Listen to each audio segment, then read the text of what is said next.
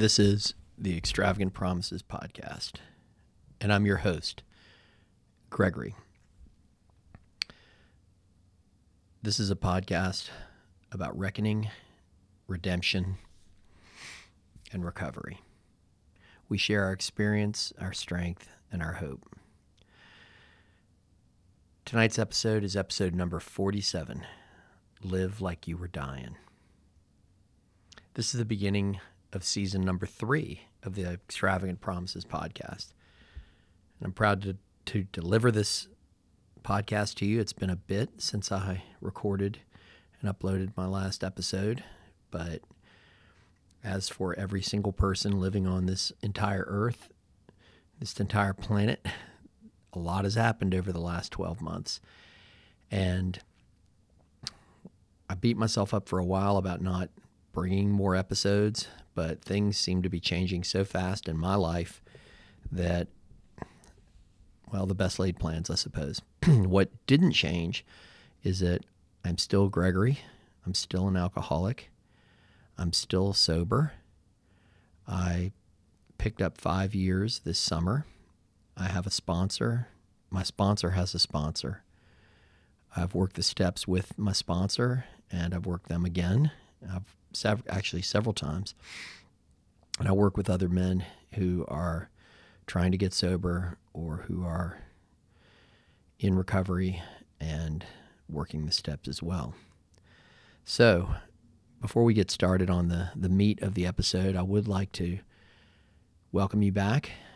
I really appreciate it. If you're listening to this, I would ask that you uh, spread the word, let other fellow travelers on the who are trudging the road of happy destiny know about the podcast. Of course, you can always email me at Gregory B. That's the letter B, G R E G O R Y B, at extravagantpromisespodcast.com. Or you can hit me up on DM or, or comments on Instagram. That is at Extravagant Promises Podcast.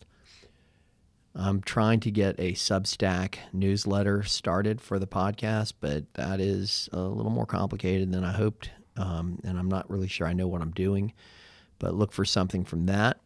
And again, I would love it if you would give me comments, both positive and negative, and uh, and certainly spread the word to folks who might enjoy this podcast. As we get going, I, I would remind everyone of, of a few sort of housekeeping items. The first being that this is not an AA meeting, or is it meant to be an AA meeting? Now, with the advent of Zoom and all of the online options, I mean, it is very easy to get to meetings. I have, in the past nine months, I suppose, only been to one in person meeting, and I'll discuss that in upcoming episodes.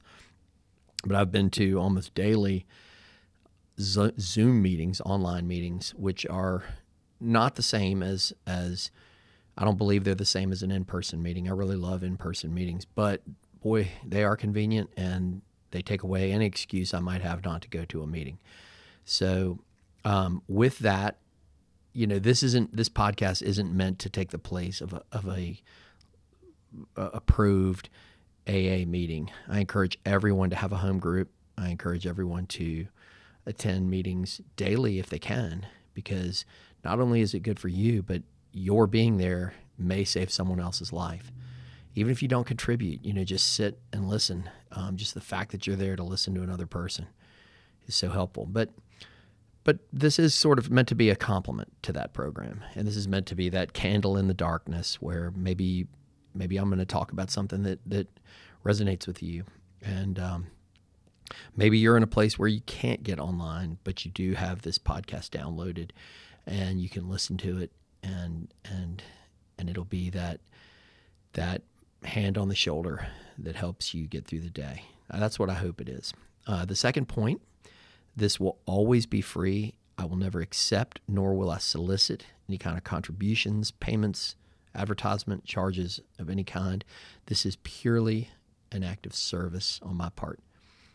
Number three, I do talk a lot about mental health. I talk a lot about mindfulness. I talk a lot about uh, all, always within the singular purpose of recovery and uh, staying sober. But I am not a mental health professional.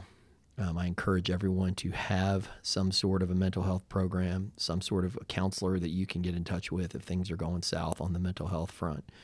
But I do not want anything I say to be taken as gospel in the healthcare field or mental health arena at all. And then finally, number four, anonymity is the spiritual foundation of all our traditions. Please, please, please respect my anonymity, and I will always respect yours. I will never out anyone. I will never uh, share any data or user information with anyone. I just ask that you protect mine and respect my anonymity. This is an act of charity. Please don't dox me. Please don't out me. Please don't don't reveal who I am. It's pretty easy to find out who I am. I, I don't, you know, take great uh, sort of crypto uh, uh, means to protect my identity, but I do re- respect on the the honor and the integrity of the anonymous uh, program that we are part of to protect me. So, without further ado, live like you were dying. Now, today is December 9th. I usually don't share exactly the day on all my podcasts because I want them to be evergreen, but I also want them to be something you can listen to and not feel like it's dated. Um, but December 9 is a very important day to me and a very important day to my life and a very important day to my recovery. And I hope it can be an important day or a concept for yours as well. December 9 is important for me because today is the day of my daughter, my eldest daughter, my eldest child, the day of her birthday. Um, 20 years ago today, she was born. And boy, did my life look different then than it does today. But it ties into my my theme today of the podcast, which is live like you were dying, um, because the idea is that for first, everybody's probably heard the Tim McGraw song "Live Like You Were Dying," and it, and it really the message is, I hope you get the chance to live like you were dying. You know, someday I hope you get the chance to live like you were dying. And what does that mean?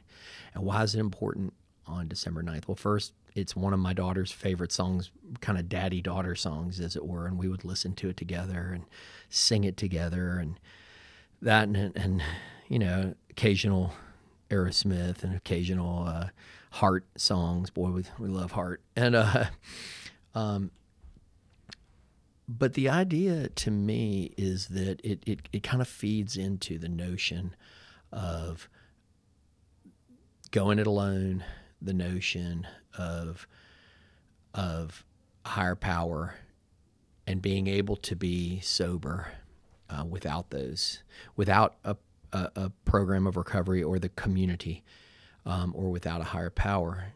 There, there's no question in my mind that if I tried to get sober alone, I would have failed. If I tried to find serenity and sobriety and all the glories, the miracle that the program of Alcoholics Anonymous has to offer, if I tried to do that without a higher power, I would have failed. Uh, so, what does that mean, and why is it live like you were dying, and why is that important on December 9th? You know, well, I often say that, you know, in my my spiritual program, my higher power, who I call God, um, but you don't have to, obviously. And and let me just say and interrupt myself for a moment and say, do I think you can get sober alone? Are there books and things that I've read about people doing it? Yes, absolutely. Uh, I guess there are. Do I do I believe that you can do it? I I I, I think so. I don't know. I I don't know anyone who has successfully gotten sober and stayed sober and found the miracle that can be found in the rooms on their own alone. But I'm not saying you can't do it. So please don't. This isn't a debate about that. Um, I'm not denying it. I'm not saying anything. Sim- similarly, atheists, agnostics, people who don't believe in, in a higher power, people who don't believe in God, some people affirmatively don't. Um, can you be a part of AA? And yes, I mean, one of my first, um, almost like a home group that I loved they're called agnostics and others. Um, they were, you know, I, I ultimately I called them the God haters because there was so much of a focus on not on not having anything to do with God that it actually got in the way of kind of my being able to really enjoy the program or that that particular meeting. But that meeting um, was very powerful, and there was a lot of sobriety there, and, and a lot of people who who affirmatively, you know, discounted God. Um, and they would discuss, you know, or I would hear in the rooms like that or discussions like that, I would I would learn that that was a struggle for folks. You know, the the notion of God or not having God. Um, so to me, a lot of this comes down to the concept of rock bottom and the gift of rock bottom. That's what live like you were dying means to me. It's the gift of rock bottom because I think that if it weren't for rock bottom, I would not have written a letter to God. If it weren't for rock bottom, I would not have you know when my my friend said and I've shared this on in the rooms before, I've shared this on the podcast before that all it took for me finally was, you know, a lot of years of really bad behavior and bad bad, you know, distorted thinking and bad judgment and just misery but what it took was just one person looked at me and said, I'm worried about your drinking. And I was at rock bottom because I realized like I had the only other option that I could think of to save my life was suicide. If that makes any freaking sense whatsoever. Like, so you're thinking like the pain is so bad. My life felt so stressed and pressure and just coming unraveled in every possible way that I wanted to live. I wanted to be there for my daughters. I wanted to be, I wanted to serve God. You know, I, I wanted these things. I just was, I was all out of freaking options. And when someone said, I'm worried about your drinking, I thought, well, maybe that's the problem. Maybe what I need to do is go to an AA meeting. And I did with this man who I call one of my angels. And and and it wasn't easy, you know. But if it was, but I came there, you know. It's it, it's it's just like the steps that you know came to believe, like we evolved to believe. I came to believe, like I arrived for the purpose of believing, meaning I was trying so hard to find something. Like please let this be, if you're out there, God, let this be it. Let this be what's wrong with me. You know, and and I found it. And I did come to believe, and I did turn my will and my life over to the God of my understanding. And I did pledge that that day I was just going to make life about ones and zeros, and one was sober and zero was drinking. And I was never, ever, ever going to get a zero. You know, that was what I pledged to myself. Like, please, God, let this be it. And it was. So that's what I mean by live like you were dying. So, you know, um, the the idea of of a higher power, I I believe that, um, and this is just my belief. You know, I'm not giving advice or opinions, or, you know, on anybody else's program or whatever. I believe that kind of I, I don't know if it's a Zen or Hindu or Buddhist mantra, but you know when the when the student is ready, the teacher will appear. And when you're at rock bottom, the way out will appear, and it's got to be it's got to be rock bottom. can't be kind of an exit ramp off the highway that's just a little bit, you know, and then you can get back on or a side, you know, a little rest area. It's got to be rock bottom can be a high high high bottom is a you know I think a lot of that is sort of you know mythologized the myth of the high bottom, the reality of the high bottom, but you know the notion that one person's bottom needs to look like another person's. I, I don't agree with that. What I can say is every person has their individual limit. Every person has their individual, ta- you know, empty tank. Whatever it is, that per your per your particular rock bottom is yours and yours alone. And that is one of the places where I believe that God or your higher power, my higher power, will reveal himself. I often say this that, you know, um, I, the letter that I wrote to God, and I've quoted it on this podcast before, and I will do so in the future again. Um, you know, I just said it was Father's Day um, five and a half years ago. And I said, please help me. Please save me. And I said that I wrote a letter to God asking for an angel. God responded. God didn't send me an angel, He sent me a program of angels. He sent me legions of angels.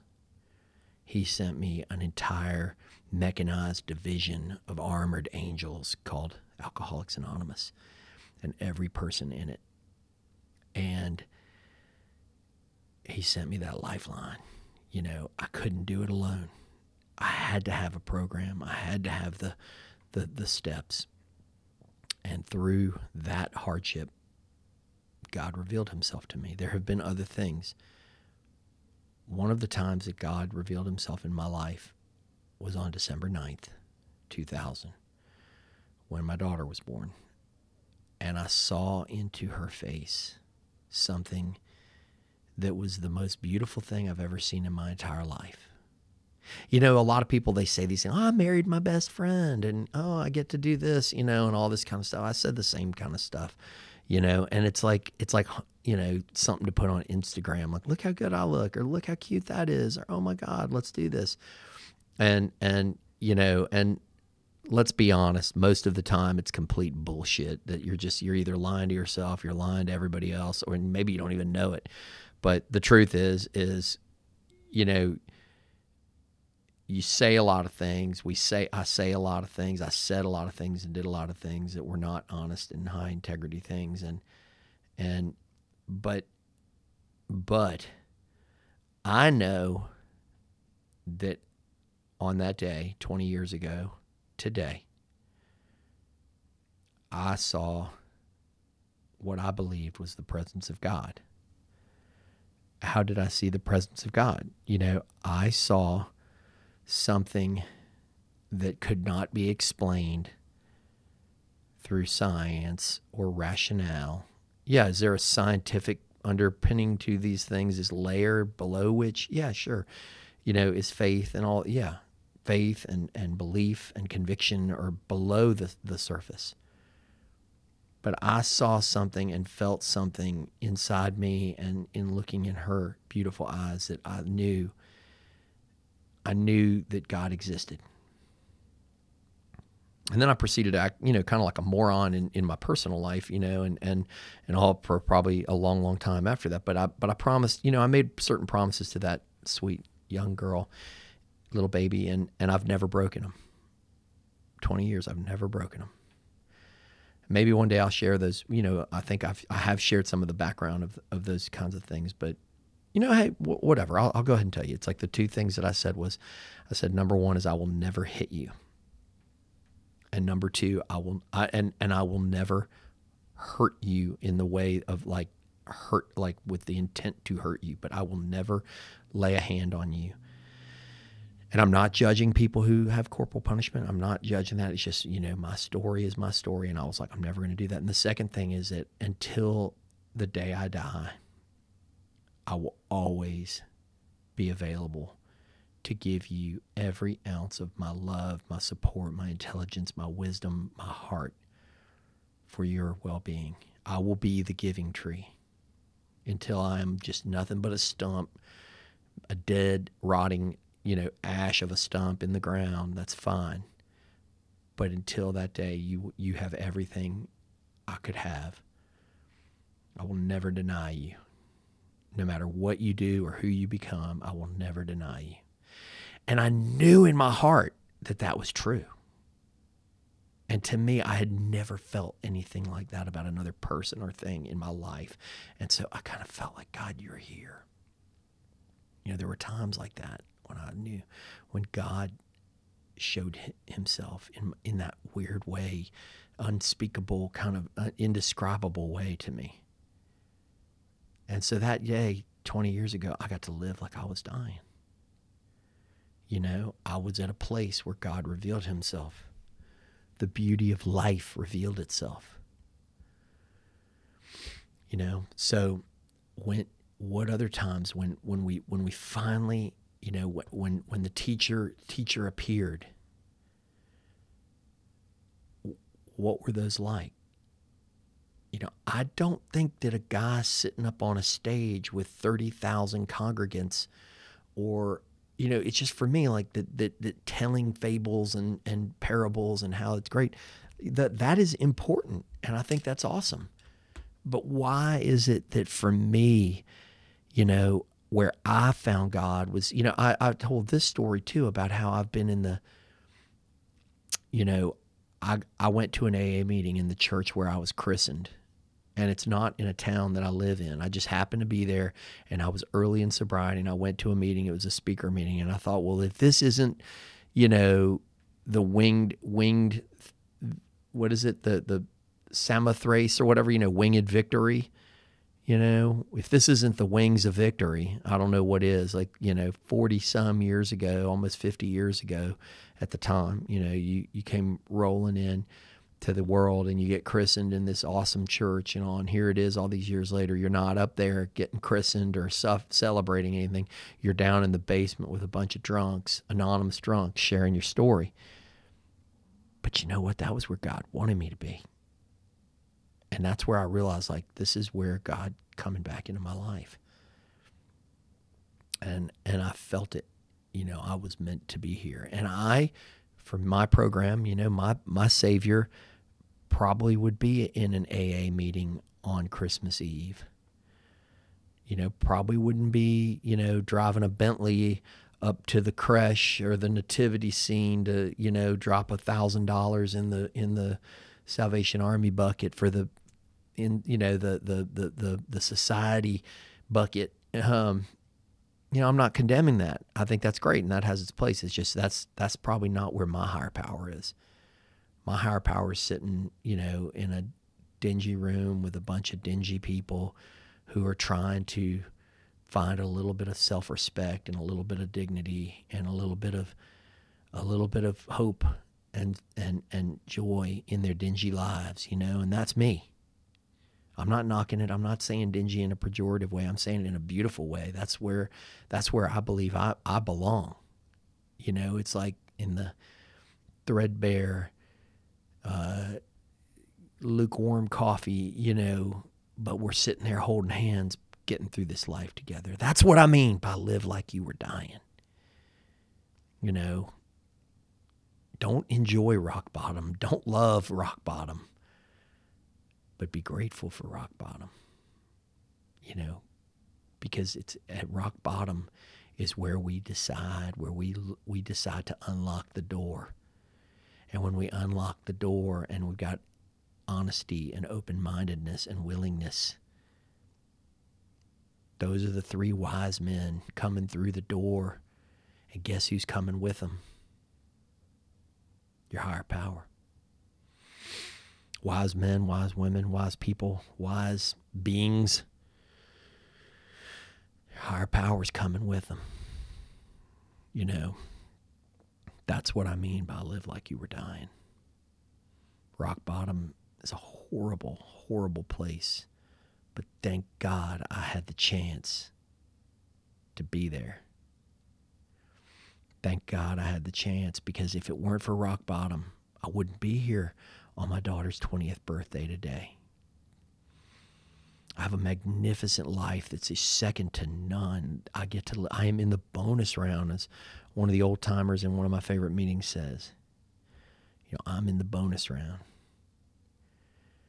I get to live like this. I get to be sober. I get to have a serene, loving life. I get to have this conscious contact with a God of my understanding. I get to be the man I wanted to be that day when I looked into those eyes. I don't know if anybody else has ever experienced this, but like a lot of babies' eyes are like navy blue. I mean, my daughter's eyes are like brown, you know, now like like mine are, but it's like but when they're babies they're like navy blue and you look into them it's like I want to be so many things in life. But most of all, I want to be a good father. And the gift of the gift of rock bottom, the gift of sobriety, the gift of my higher power allowed me to become the man who had the courage to unlock that door and let everybody in. And I got to be I got to be that man. I got to become the father that I always wanted to be. I got to become the partner that I always wanted to be. I got to become the son that I always wanted to be, the member of the community I always wanted to be. There's a light shining on my face right now, and I believe it's my higher power saying, Man, you got that chance to live like you were dying. All right. I promise that my future podcasts in season three are going to be a little more, uh, a little smoother and a little less disjointed, but I'm speaking from the heart and just trying to get it. Look, I got to put some content up here and get this going. In season three, we're doing it. If we are painstaking about this phase of our development, we will be amazed before we are halfway through. We're going to know a new freedom and a new happiness. We will not regret the past nor wish to shut the door on it. We will comprehend the word serenity and we will know peace. No matter how far down the scale we have gone, we will see how our experience can benefit others. That feeling of uselessness and self pity will disappear. We will lose interest in selfish things and gain interest in our fellows. Self seeking will slip away. Our whole attitude and outlook upon life will change. Fear of people and of economic insecurity will leave us. We will intuitively know how to handle situations which used to baffle us. We will suddenly realize that God is doing for us what we could not do for ourselves. Are these extravagant promises? We think not. They are being fulfilled among us, sometimes quickly, sometimes slowly. They will always materialize if we work for them. God, thank you for the last 20 years. Thank you for my sobriety. Thank you for being for allowing me to be alive, to, for allowing me to have the courage to open the door so you could walk through it with the wise men of honesty, open mindedness, and willingness. And I could be the best father I could be here on my daughter's 20th birthday, sober, thriving, and alive. Amen.